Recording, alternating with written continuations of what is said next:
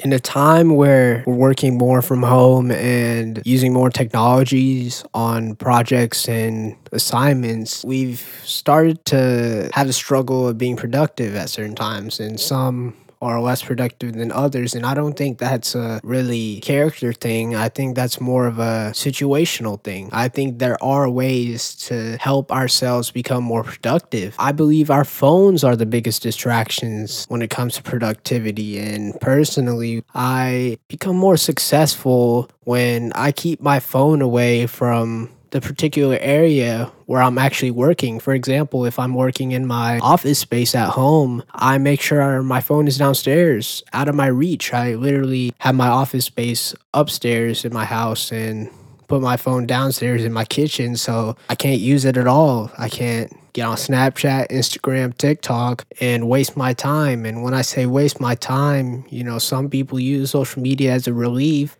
and there's absolutely nothing wrong with that. I use social media as a relief when really I just need a break. I enjoy talking to my friends. I enjoy seeing what my friends are up to. I enjoy watching the TikToks on TikTok.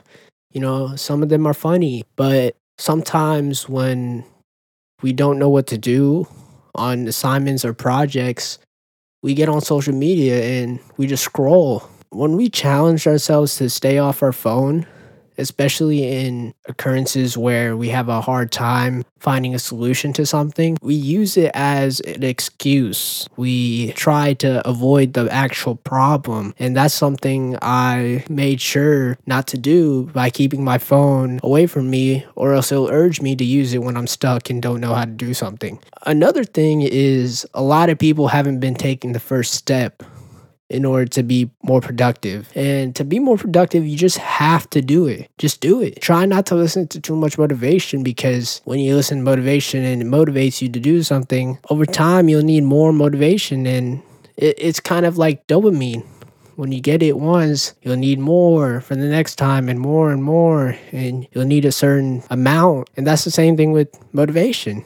And also, don't be afraid to fail a lot of the time, the reason people don't try to do something is that they're afraid to fail. And I know a lot of people have heard this countless times. It's because it's important. This is a point that I have to emphasize. Like, a lot of people don't do something because they're afraid that they won't be able to live up to the expectation that they have in their heads. And just don't think about it too much. Overthinking is the reason why people don't get things done. Regretting things in the past just simply won't change the past. And being anxious about the future simply won't change anything. And I, I actually thought about this last night. There's a cause and effect relationship with the present and the future. If you do something in the present, there will be an effect in the future, and you have to decide what effect you want that to be in the present. For me, I don't let other people's perception dictate how I live my life. I live on my own terms and I let myself decide what I truly want. A lot of people are so, you know, caught up with what others think about them. And I like this quote from Kanye West. He states how, you know, so so many people are are caught up with the perception of others that if they're told they can't do something,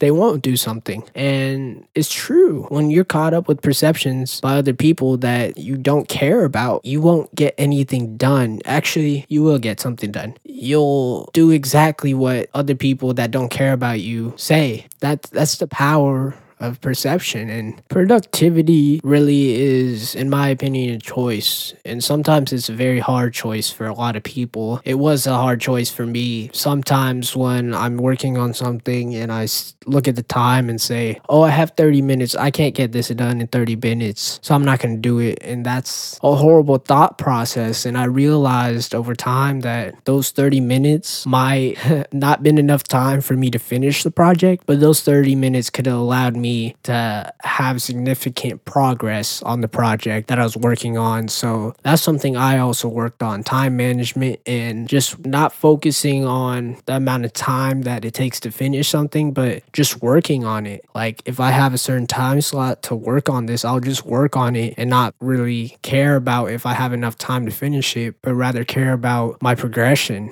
And those are just simple things you can do to allow yourself to be more productive.